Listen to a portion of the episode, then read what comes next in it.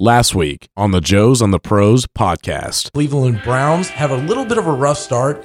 Uh, you know, some fans are going to get antsy and they're going to be like, wow, you know, that's a waste of talent. With a squad like that, you got to be able to make it to the playoffs. How many yards do you guys think Lamar's going to run for this year? I think that he's going to run all over the place because he's going to have to. I- I'm going to have to go five, 600 at most. The Patriots are going to dominate. I think the Patriots had 12 draft picks this last draft, and I think that they are more athletic this season. I think they're more prepared this season.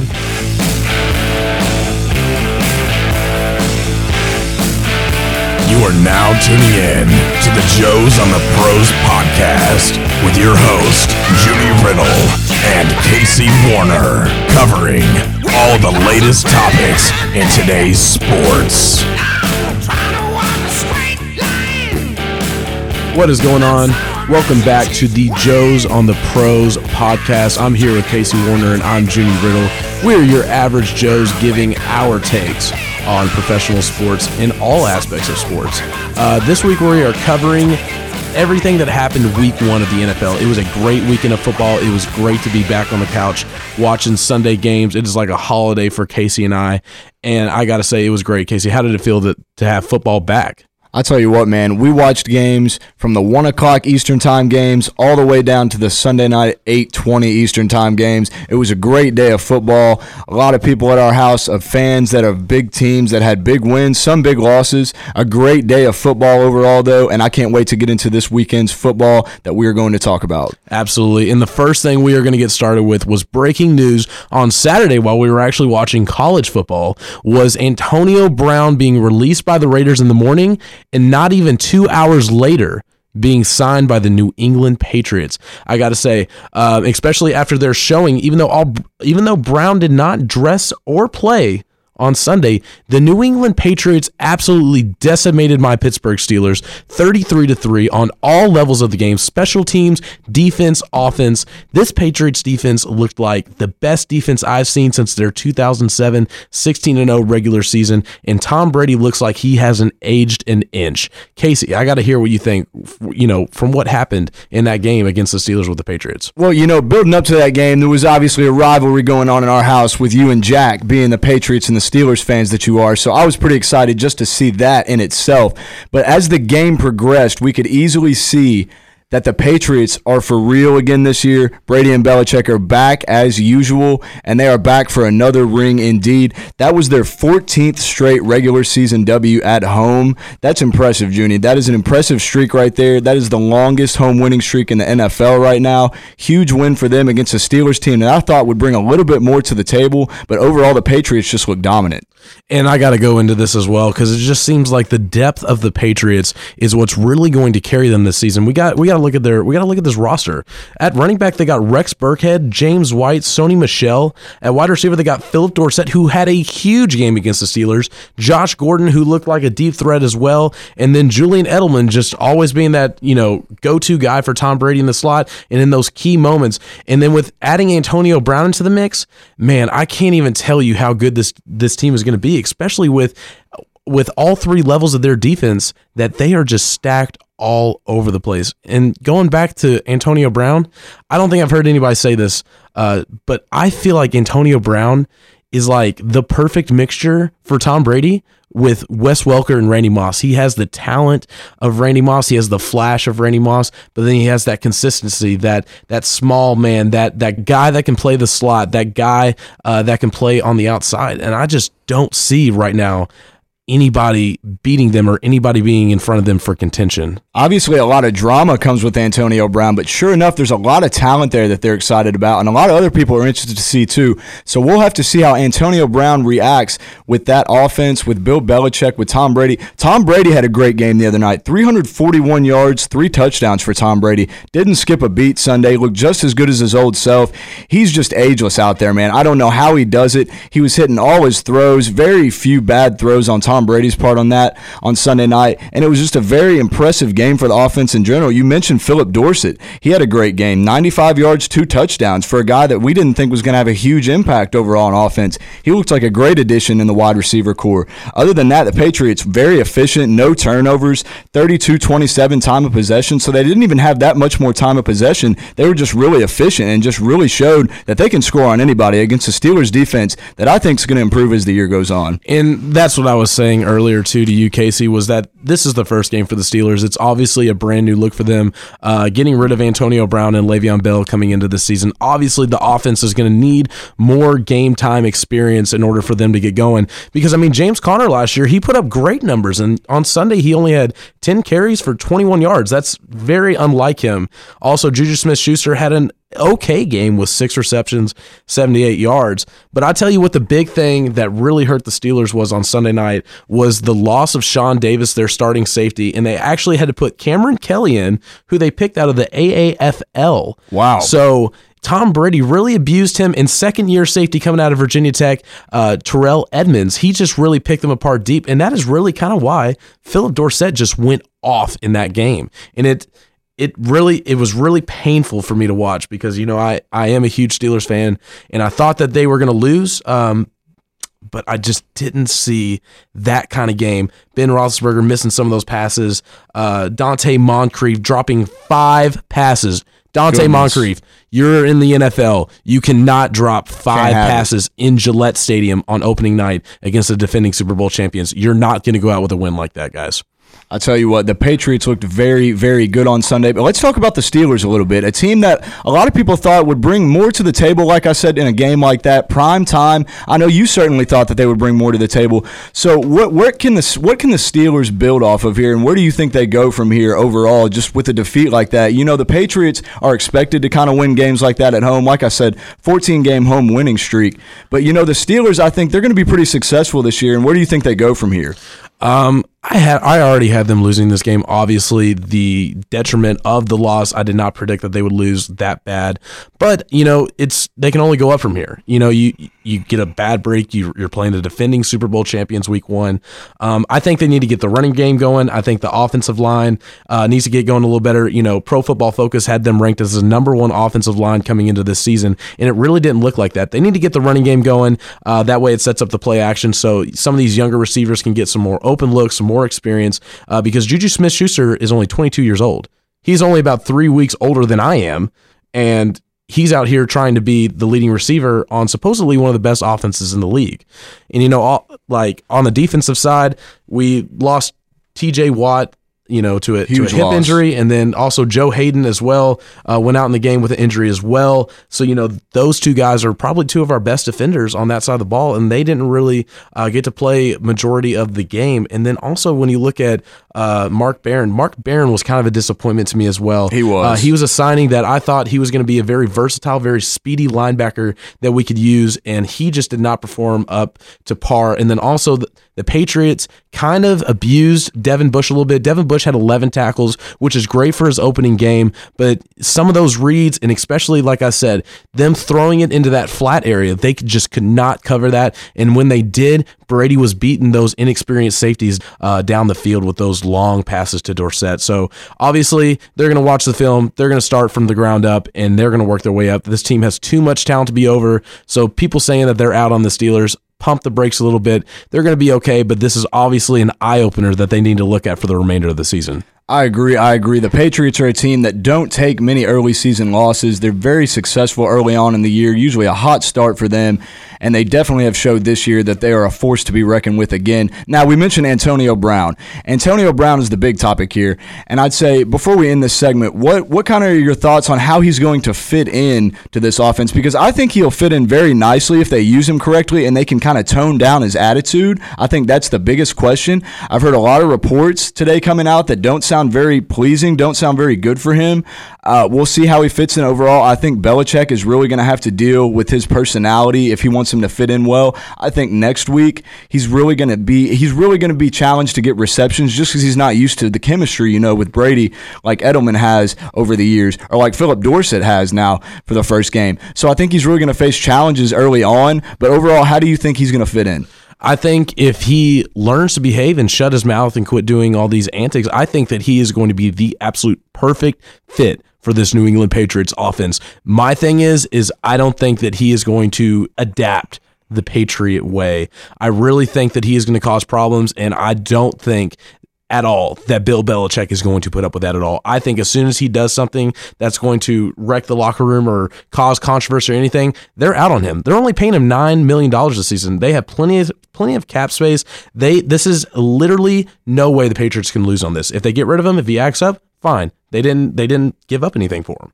Like there's no there's no risk in this. It's all reward. And if he acts up, he's gone. So I think that he can fit in seamlessly. I don't think that he finishes the season there in New England. I just don't see it. Literally after he signs his contract, he's already posting something on Instagram of him uh, as a cartoon and money flowing, saying the Patriot way. If you think Bill Belichick is going to put up with stuff like that for the you know the duration of the season, then you're crazy we're certainly all hoping the defending Super Bowl champions don't make it back. Most of us that aren't Patriots fans, that is, and we're all hoping that Antonio Brown can stay on a team once and for all this season. He's been on two now. All right, Casey, enough talking about those New England Patriots. Let's get into those Dallas Cowboys. I know the Cowboys aren't a team that either of you are fond of, but it, you know, needless to say, they looked pretty impressive on both sides of the ball on Sunday against the New York Giants. Dak Prescott had a career game, 25 for 32 on passing attempts for 405 yards, four touchdowns, and zero. And I said, let me repeat that again, guys zero interceptions. He absolutely went off. Zeke only got 13 carries for 51 yards and a touchdown. And it just seemed like all the new receiving weapons when it came to Michael Gallup and then, you know, the return of Amari Cooper, it just seems like that Dallas offense looked almost unstoppable on Sunday. Casey, what did you think of the Dallas Cowboys? Are they contenders this year? Are they really that good? They're definitely contenders, Judy. And let me just tell you, I think they're contenders simply for the fact they added a few more weapons and got more experience on offense. And I think that's crucial for a guy like Dak Prescott. He wants to get that new contract. Everyone thinks he's going to get it here soon based off of that last game. He had some good receivers the other day. He had Michael Gallup go for 158 yards. That's incredible. He didn't have a huge impact last year, but certainly is looking to have a bigger one this year. Great game for him. Amari Cooper, you discussed, he had 100 yards and a touchdown. That's great. He's their number one guy. You want to see production like that from a number one guy every game. Randall Cobb, that's proved to be a great signing so far. He had a touchdown as well as 50 or 60 yards in the air. That's a great day for Randall Cobb, who didn't have a great season last year with the Packers. He's looking to bounce back. And Jason Witten even had a touchdown. He's in his franchise record 16th season for Dallas. That is a big season for him. He's looking to have a great bounce back year with the Cowboys. I think the Cowboys are definitely contenders. They just signed Zeke. They're about to sign Dak Prescott, like everybody suspects. And I really think this team showed promise on offense Sunday, and that's what they really needed to show to get back at it this year. And I think the defense also looked great as well on all three levels. The Dallas Cowboys are another team that can really get after the ball, and they also have playmakers at the linebacker and then the secondary positions that can really, you know, create plays and disruptions for opposing offenses. So I think yes, I think the Dallas Cowboys are a little bit better than what I had personally anticipated just because like coming in, I thought they were going to be about a 9 and 7 team. I thought they were going to be average, barely missing the playoffs this year, but now looking at the way they played against New York, I don't know if it's New York's defense or not, but they looked really impressive. They looked sharp. I've never seen Dak Prescott look as poised in the pocket as he did on Sunday, and I got I got to say it. I dislike the Cowboys more than any NFL franchise, but I got to say, they are definitely going to be in the running with the Eagles to take the NFC East this season. I tell you what, they looked pretty good. Now, the Cowboys, they did play a Giants team that was not successful last year, a team that's kind of transitioning with Daniel Jones being a first round draft pick this year. Eli Manning got most of the snaps in that first game. They put Daniel Jones in at the end just to give him a little bit of experience, but not that good of a Giants team overall. Overreaction Monday, you know, we always tend to overreact about teams that have great showings on the first game. I'm all in for the Cowboys. I think they're going to be better this year, and I think they might even make the playoffs, but I think this first game we need not put too much into. Dak Prescott Prescott did look great, but against a Giants defense that's been pretty porous the last few seasons. So I don't think you can play too much into that overall. Great numbers. Great to see that from Dak. I think he's going to get a contract here soon. But overall, they don't have a great strength of schedule to start out the year. They play at Washington next week.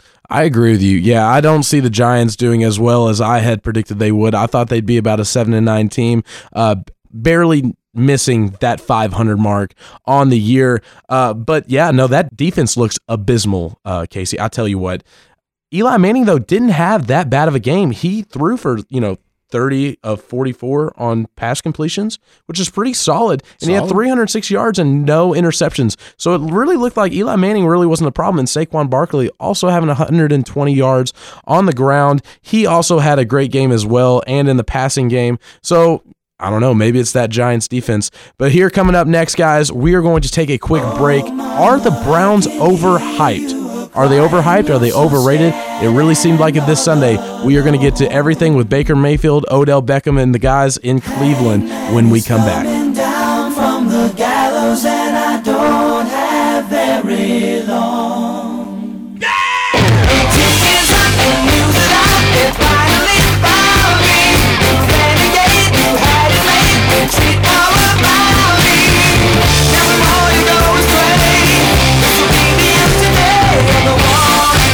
We are back here at the Joe's on the Pros podcast.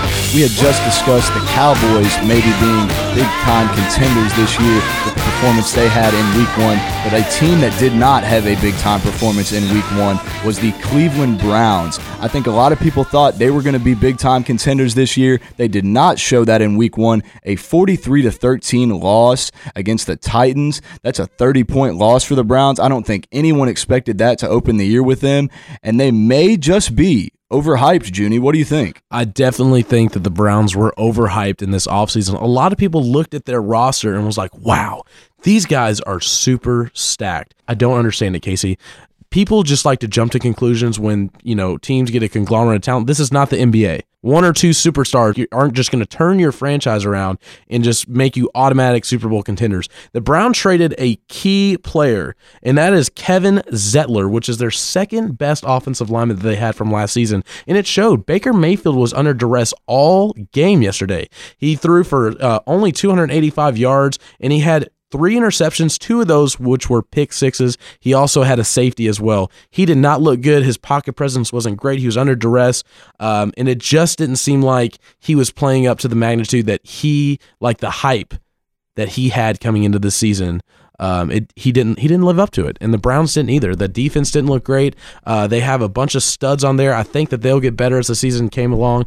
But I said last week, I said the Browns are going to have a pretty solid season, but they are going to have a really rough start getting this going, and it showed against Tennessee, who's a pretty veteran team, has a great defense, and Marcus Mariota actually had a pretty solid game yesterday. I tell you what, the Browns have two eye-opening stats based off this past weekend. And those two eye opening stats are they had 18 penalties for a total of 182 yards. I don't think any team can win a game when they have that many penalties. Along with two pick sixes and a safety, I don't think so either, Casey. Nobody can climb out of that hole, certainly. But the other stat is this is a crazy stat, and you probably would expect this with the Browns' struggles they've had in recent years. They are 1 19 and 1 in openers since 1999.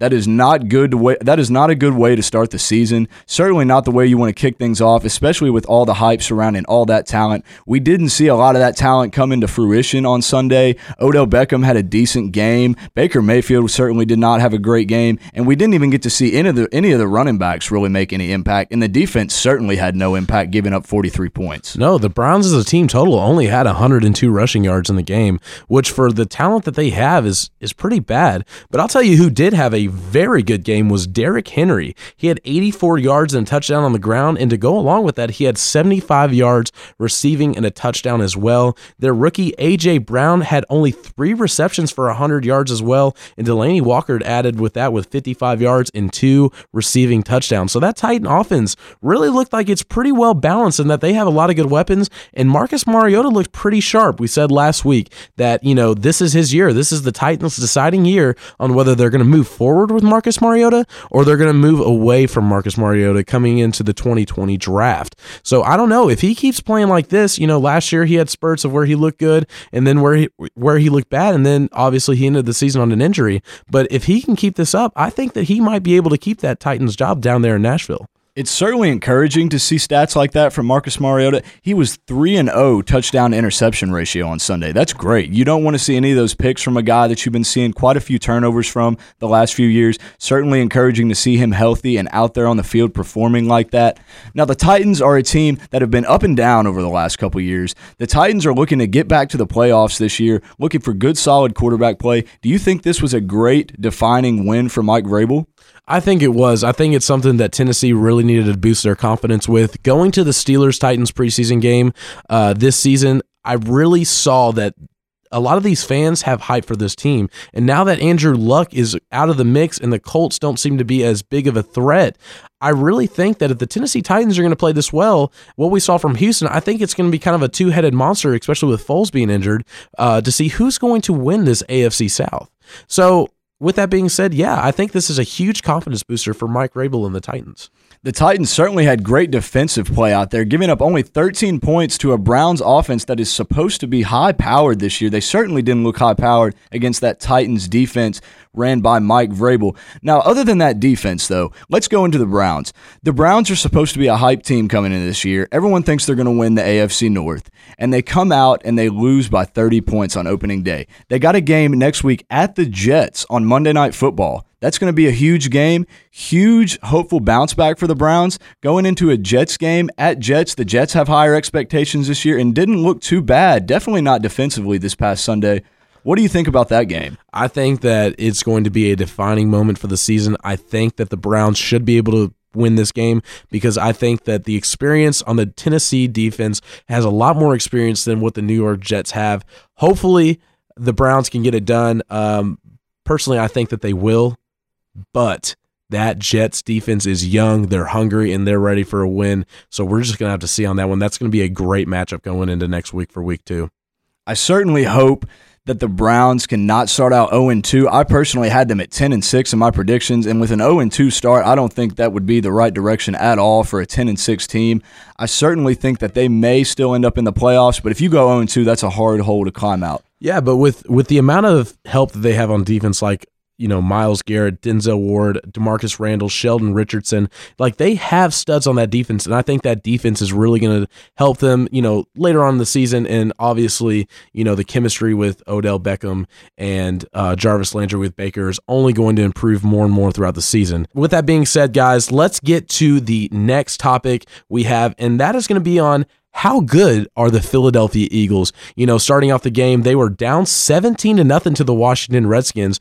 Uh, Case Keenum had an excellent game with 380 yards passing and three touchdowns, but the Eagles rallied back and won that game. Uh, Carson Wentz really started off a little bit slow, and so did that Eagles offense and defense to go along with that. And that's why they were in such a hole, but they did climb back. They did win that game, and they looked pretty impressive uh, starting in there in the second half. So, Casey, what do you think about the Eagles? How good are the Philadelphia Eagles right now? First of all, let me just say this game was a rare game in that the turnover ratio was zero to zero. Neither team had any turnovers in this game, and that's very eye popping because you see in a game where the Redskins started out 17 to nothing, they were up 17 to nothing in the second quarter, and you would think to have a traumatic breakdown like that and still lose the game in the end, you would have to turn the ball over. But no, just a clean cut, good football game out there Sunday. One of the better games, definitely on the schedule Sunday. And I think, like I said in my predictions last episode, if Carson Wentz is healthy, this Eagles team can be elite. They can certainly compete with the Saints, I think, certainly compete with the Rams and anybody in that division.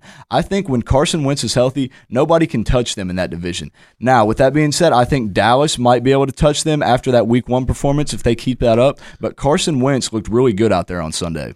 I agree with you, Casey. Personally, I think they obviously started off slow, but DeSean Jackson how about DeSean Jackson coming back to Philadelphia, getting eight receptions, 154 yards, and two touchdowns? Obviously, both of those touchdowns were super long bombs. Like he looked flashy, he looked fast as ever, he looked young. It looked like DeSean Jackson back in the day when he was playing there with Donovan McNabb and, and Michael Vick. He looked excellent. Uh, going along with that, Alshon Jeffery got 49 yards and a touchdown, and he also had a rushing touchdown. So he had two TDs as well. Uh, once that Philly offense went going, Darren Sproles and Jordan Howard, two backs of different calibers. Obviously, you know, Darren Sproles is kind of going to be your third down back, and Jordan Howard coming from Chicago looked pretty good as well. So I think that the Philadelphia Eagles have a great chance to be elite this year, and I have them favored in the NFC East, but it is going to be a great competition between them in Dallas for the NFC East. On the other side of the game, though, the Redskins, they certainly looked like to have they had a decently promising offense all game. Case Keenum, like you said, 380 yards and three touchdowns. I don't think anybody expected that from him opening the, the year like that. There's certainly a lot of question marks on that Redskins offense, and Case Keenum did not perform too well with the Broncos last year. They obviously traded him away for Joe Flacco. So, what do you think this year? Is ultimately where Case Keenum and the Redskins end up in their in their pursuit of the NFC East. Well, I think Case Keenum has a great argument for keeping the starting job this season. Um, I just don't see the talent on the Redskins. Obviously, the Eagles came out with a shaky start. I think that was more on them than it was the Redskins defense kind of holding that offense.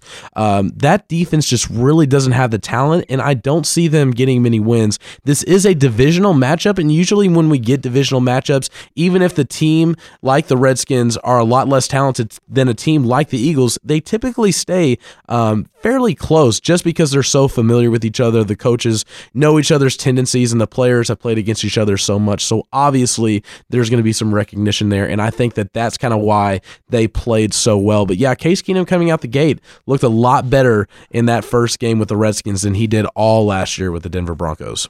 Now, notables for the Redskins the Redskins' Terry McLaurin from Ohio State, 125 yards and a touchdown. He looks like a promising weapon for the Redskins offense. Derrius Guice suffered another injury. He's been hurt the last year or so, and they didn't know if he was going to be able to stick in there this year. Certainly not a good sign for him. Adrian Peterson was inactive this past week, and they're hoping to have him back next week. This was certainly a big game for the NFC East, and certainly we'll be looking at those standings moving ahead. But, Junie, what do you think ultimately this means for the Redskins, and where do you think they go from here? I I don't I don't see them going up much further than this. Like I said, divisional game, the familiarity that they have with the Eagles, uh, I can tell you just from you know kind of keeping track of that division uh, in the in the past that you know the Redskins have had the Eagles number here and there, and I just think this is one of those cases where they were just playing a divisional opponent tight, and I like I said they're going to be a bottom tier team in the NFC, especially with how stacked this NFC is. So, with that being said, I think that the Eagles are definitely going to be an NFC contender. I think they can compete with anybody in the NFC. But coming up next, Lamar Jackson and the Baltimore Ravens had an explosive day in Miami on Sunday. We are going to see how good is Lamar Jackson? Is he a passing quarterback now? Does he have that capability to go to the next level? When we come back, we're going to discuss the Ravens and how good Lamar Jackson's going to be. Stick with us.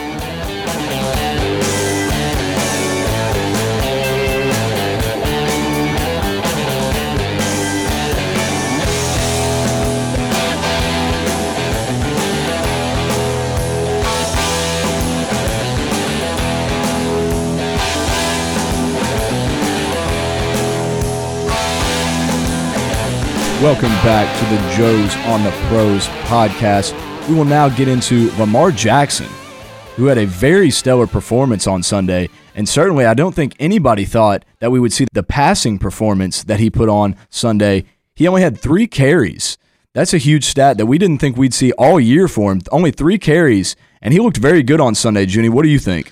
I think he looked spectacular, Casey, to be honest with you. He had 85% completion percentage, which is wow. crazy good. Crazy good. 17 of 20, 324 yards and five touchdowns. And like you said, only three rushing attempts for Lamar Jackson in six rushing yards. That's it. Uh, that's crazy compared to his first game that he played last year, where he had 27 rushing attempts. 27. Uh, his improvement is is obvious. It's apparent. He's obviously been working on his game. And even though it was against the Miami Dolphins, it still shows that he is progressing as a quarterback and that he can probably uh, take that next step and become elite this season. The Baltimore Ravens offense certainly looks strong, putting on a point display, a 59 dropping of points on the Dolphins. 59 to 10 the score was in that game. They looked strong overall. Mark Ingram, newly acquired running back, 107 yards and two touchdowns. That's what you want to see. A quarterback that can stand in there and throw it and put up numbers and a running back that can stand in there and run and put up good numbers. And then also Marquise Hollywood Brown coming out of Oklahoma. His first game, four receptions for 141 yards and two touchdowns. And one of those touchdowns was an 83 yard bomb to him. He looked spectacular. He looked like he can be a huge threat going forward with Lamar Jackson and the Baltimore Ravens. And I'll tell you another thing that the Ravens looked really good is that offensive line. The last time we saw Lamar Jackson, he looked absolutely terrible, dismantled against the LA Chargers in that wild card game where he had only three completions going into the fourth quarter and also had three fumbles that game. Compared to now, where he it seems like he has all day to pass, he's making his reads, he has a good running back with a good offensive line, more weapons, and that defense looked like it didn't even skip a beat.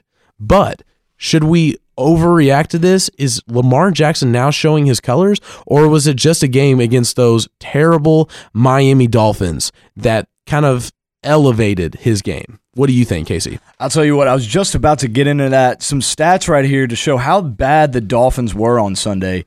12 to 31 in first downs. The Dolphins only had 12 first downs. The Ravens, on the other hand, 31 first downs. Not only that, they got outpossessioned in time of possession 40 to 19. They only had the ball 19 minutes. That's just over a quarter of football, them having the ball. You can't win a game like that. You can't win any game, no matter who it is you're playing, with that kind of time of possession. Zero to three in the turnover battle. Can't win that. And only 10 points on the board. You're not going to beat anybody scoring 10 points on the board. There certainly was no Fitz magic this past Sunday. He didn't look very good either. And Josh Rosen got to play a little bit at the end, and he didn't look good either. But how could anybody have looked good on the Dolphins with a waxing like that? And also, if you look at the total yards for each team, the Baltimore Ravens accumulated 643 yards to only 200 yards for the Miami Dolphins all day. That's absolutely terrible, Casey. So I go back to my question here.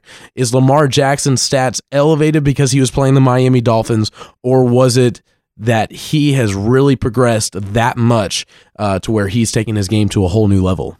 Definitely elevated. I mean, coming off of a season like he did last year, you thought you would see improvement, and we definitely saw improvement Sunday, which is always good to see. But we're talking about the Miami Dolphins here, man. This is a team that there were reports on coming out after this game that players' agents were having all kinds of trade requests after the game. And certainly you never like to see that. The tank for Tua, the tank for Trevor, those are certainly in the cards now. People are not liking this Dolphins team. They don't look to show any promise at all.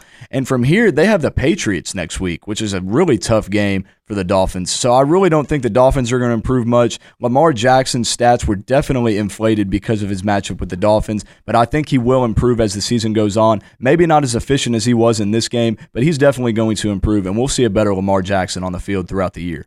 See, I'm going to have to disagree with you here, Casey. Is that Lamar Jackson, if you look at his numbers, obviously, yes, his numbers are going to be elevated a little bit. But if you actually look at some of those passes that he's making, some of those passes down the middle, in between the two safeties, uh, over, to, over top the linebackers' heads, and then just dropping it into a breadbasket on some of those deep bombs, you can really see the difference in his accuracy this year. And last week, I even said that I thought that NFL defense were going to kind of get a hold of what Lamar Jackson uh, was wanting to do and get a feel for his tendencies. But I really saw some of those throws that he wasn't making last year, some of the reads that he was making, uh, the improvement was very visible. And yes, it was the Miami Dolphins, but if you look at some of those plays, you can really see how on the money some of those passes really are.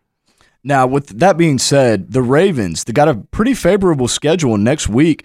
They play the Cardinals at home, which is another team that's not expected to be very good. A good QB matchup next week. Kyler Murray and Lamar Jackson. I can't wait to see that one. That team certainly showed a little bit of a promise this Sunday, too, getting a tie against the Lions. But you really want to see the scoreboard lit up in a game like that. So, what do you think is going to come of that game next week? See, I just think that the Ravens defense is a lot better than what the Lions threw at Kyler Murray. And do you know? I actually don't know where that game is. Is that game in Baltimore or is it in, it's in Arizona? It's in uh, Baltimore. Oh, it's in Baltimore. So even more uh, for the Arizona Cardinals. I don't think that they have a really clear shot. I'm probably going to give the Baltimore Ravens about a two, uh, two and a half touchdown favorite to beat the Arizona Cardinals this week.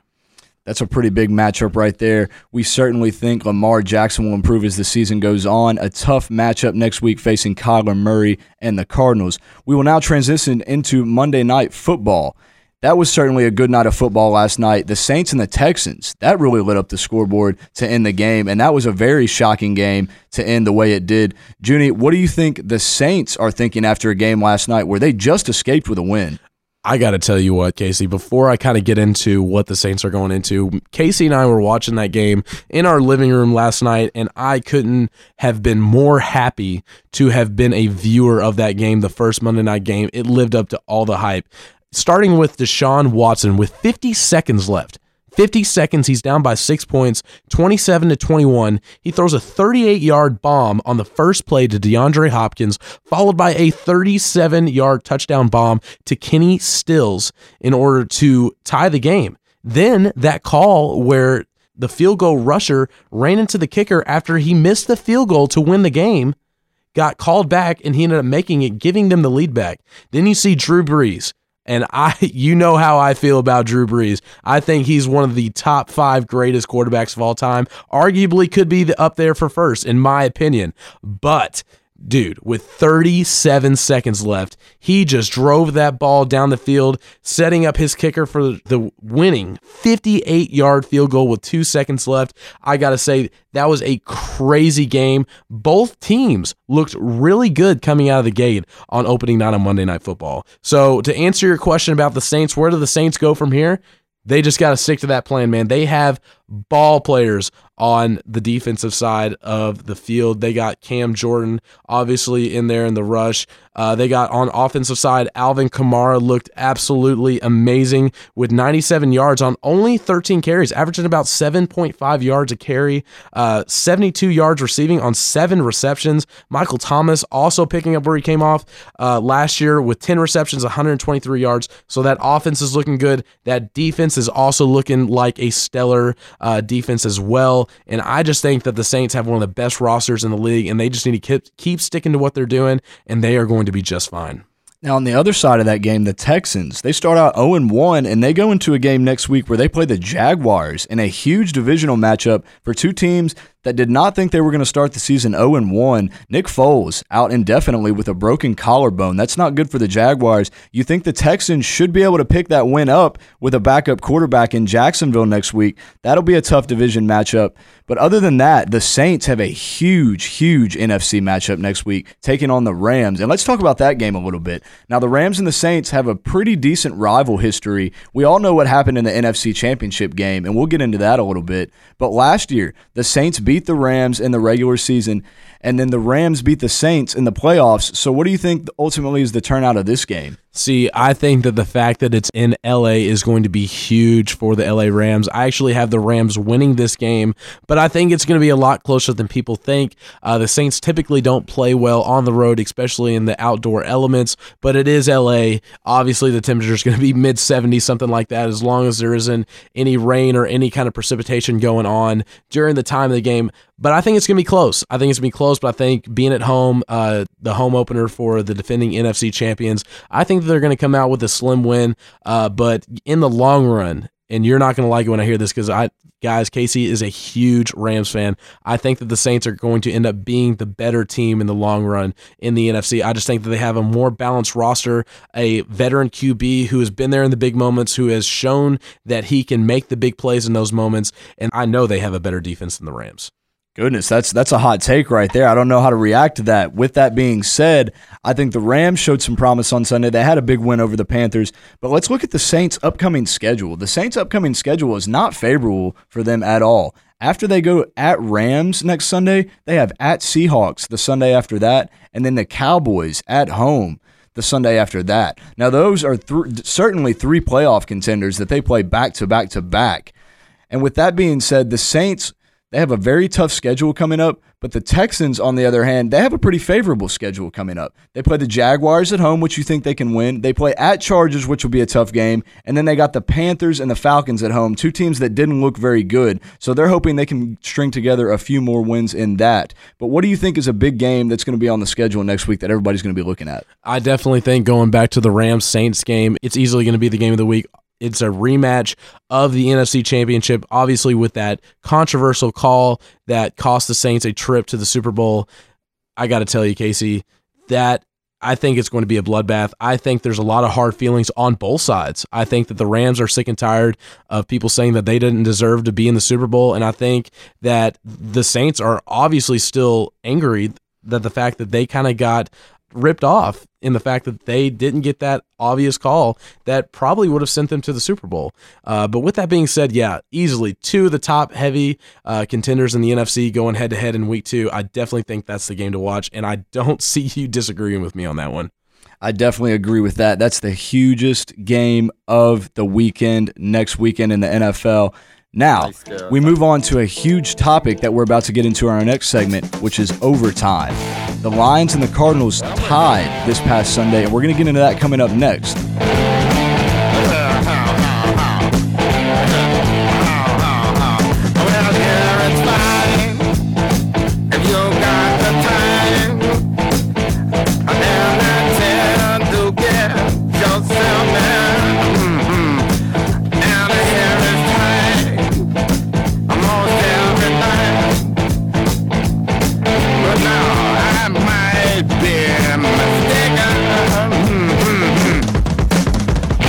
So it was a definitely a shaky start for Kyler Murray in the Arizona Cardinals. It's his first game of the regular season here in the NFL.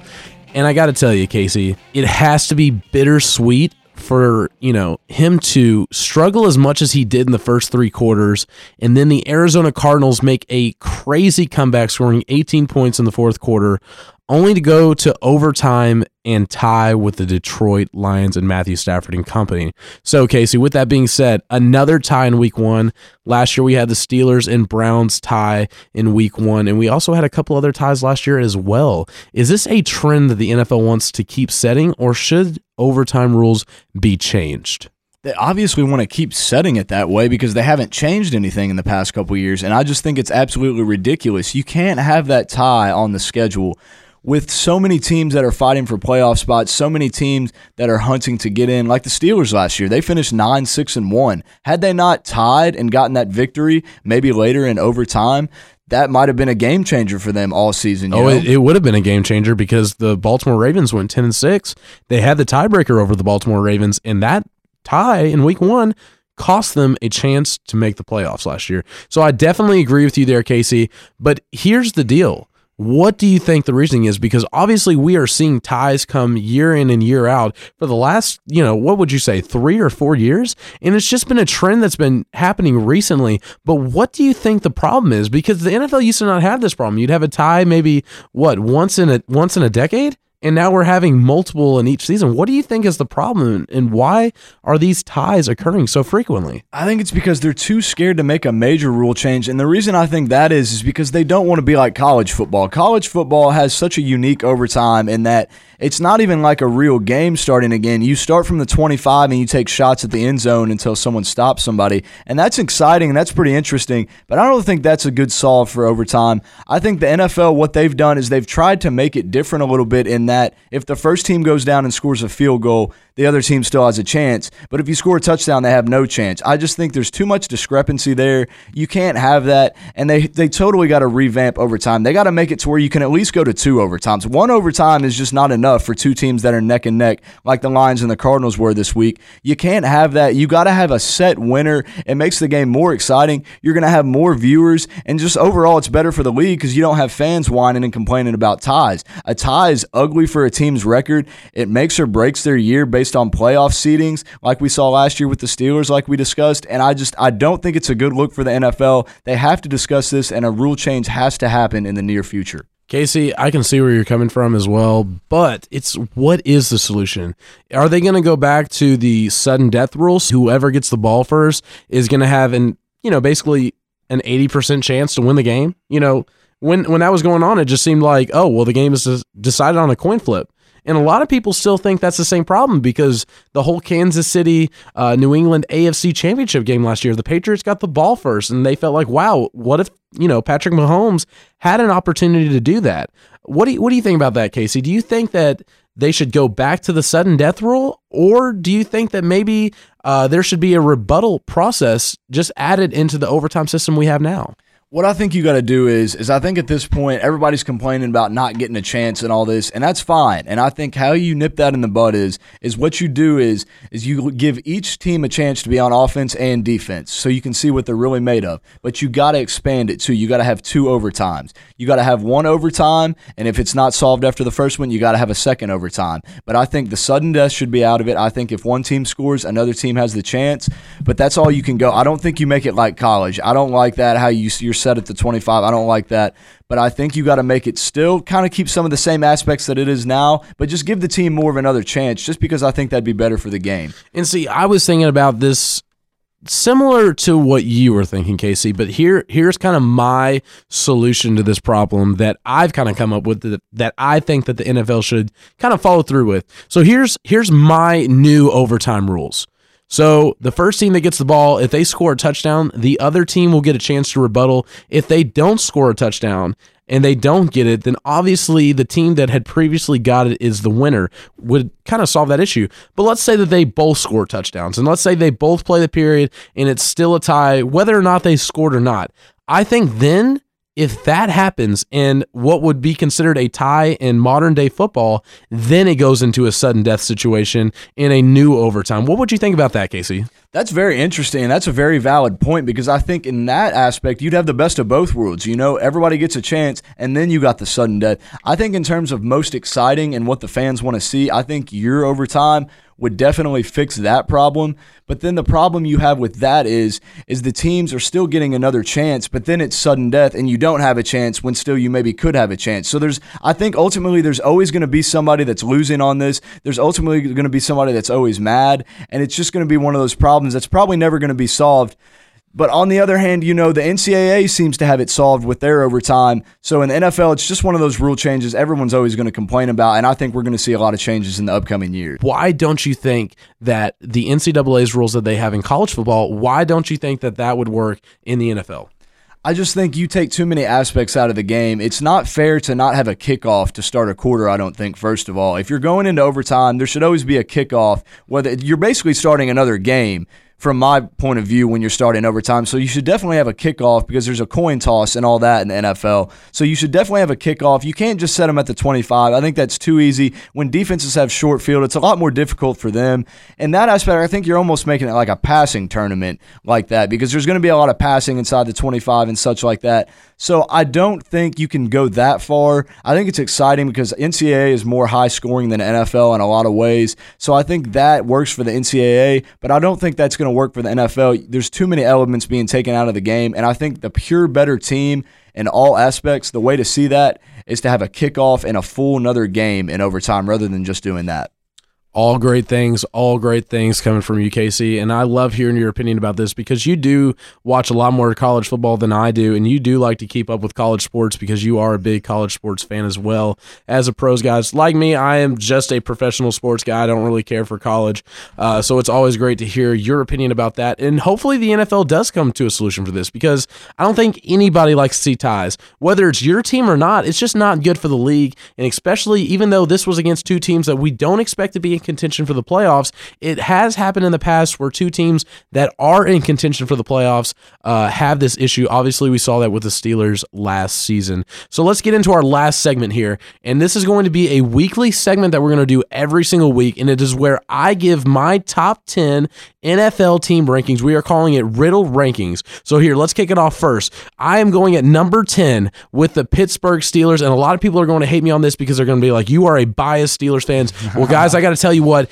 I don't care what you think because I think that this team is way too talented. The offensive line is too good. These young receivers are also great. Ben Roethlisberger still has a few more years left, and James Conner coming out of the running back uh, is going to still have a great season. I think this offense is ready to explode, and we're just going to have to see where they come in the remaining of the weeks. Their defense, on the other hand, is also young, a lot of young talent. Just wait till this group comes together, and I guarantee you by the end of the season, we are going to be seeing a lot better performance than we did in week one. Coming in at number nine, I'm going with the Houston Texans. Deshaun Watson looked absolutely great. His offensive line still needs a lot of work. They still have a lot of talent there on that offensive line. They drafted two guys, they got another one in free agency, and it's just going to take, I think, a couple weeks for that offensive line to come into fruition and start protecting Deshaun Watson a little bit more. He got sacked six times, but still under duress, under all that pressure. He looked magnificent. DeAndre Hopkins looked great. Kenny Stills was a great pickup, and Will Fuller came back looking like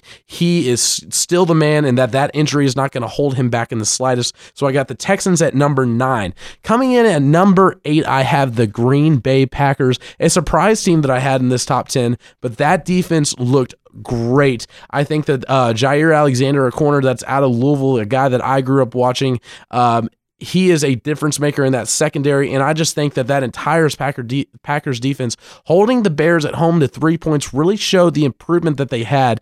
Um, and that offense is obviously going to get a lot better. Aaron Rodgers is easily a top three quarterback in the NFL, and they are going to be just fine with that talented defense.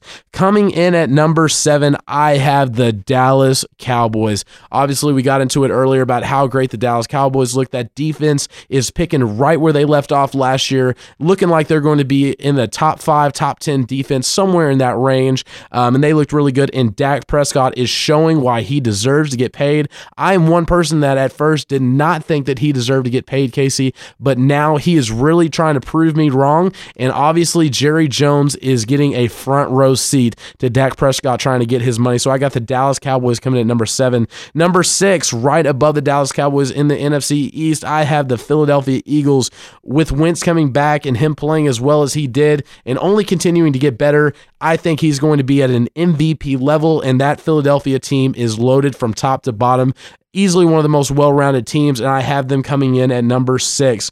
At number five, they didn't play the best game, and they still have a few pieces missing, such as Derwin James and Melvin Gordon. But I have the Los Angeles Chargers coming in at number five. This team is another one of those teams on both sides of the ball. They are absolutely stacked. They have the weapons to do it. Philip Rivers is God, Philip Rivers. I just think that it's got to be his time eventually. So I think that they are going to have another good season. Their roster is too good. Um, I think the overall best team in the NFL from top to bottom is the New Orleans Saints. I have them coming in at number four. Drew Brees in that offense kind of started off with a slow start with that early interception there against the Houston Texans in the red zone.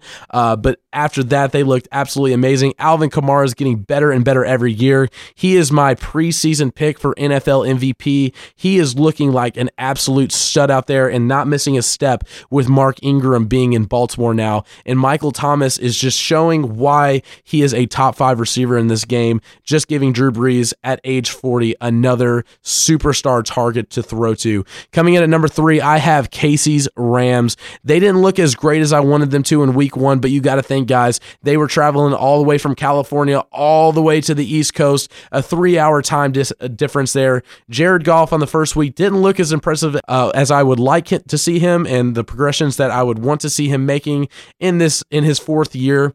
Uh, but yes, that roster is awesome. They had the number one offense last year, and it obviously seemed like their running game was clicking. And the three headed monster of Woods, Kupp, and Cooks really showed that the Rams offense is just going to keep cooking this year. Coming in at number two, I had the Kansas City Chiefs.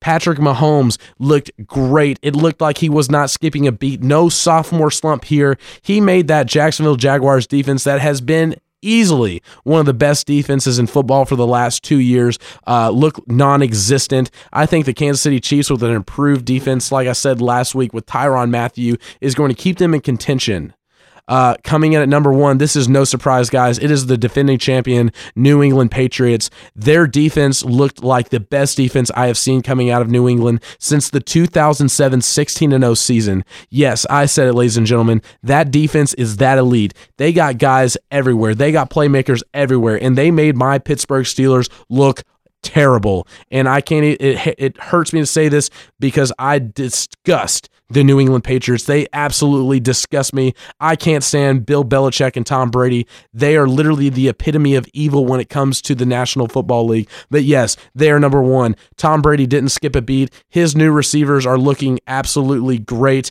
And I got to tell you, Casey, with the addition of AB, it is only going to get worse. So the Patriots top off Riddle's rankings this week as the number one team in professional football.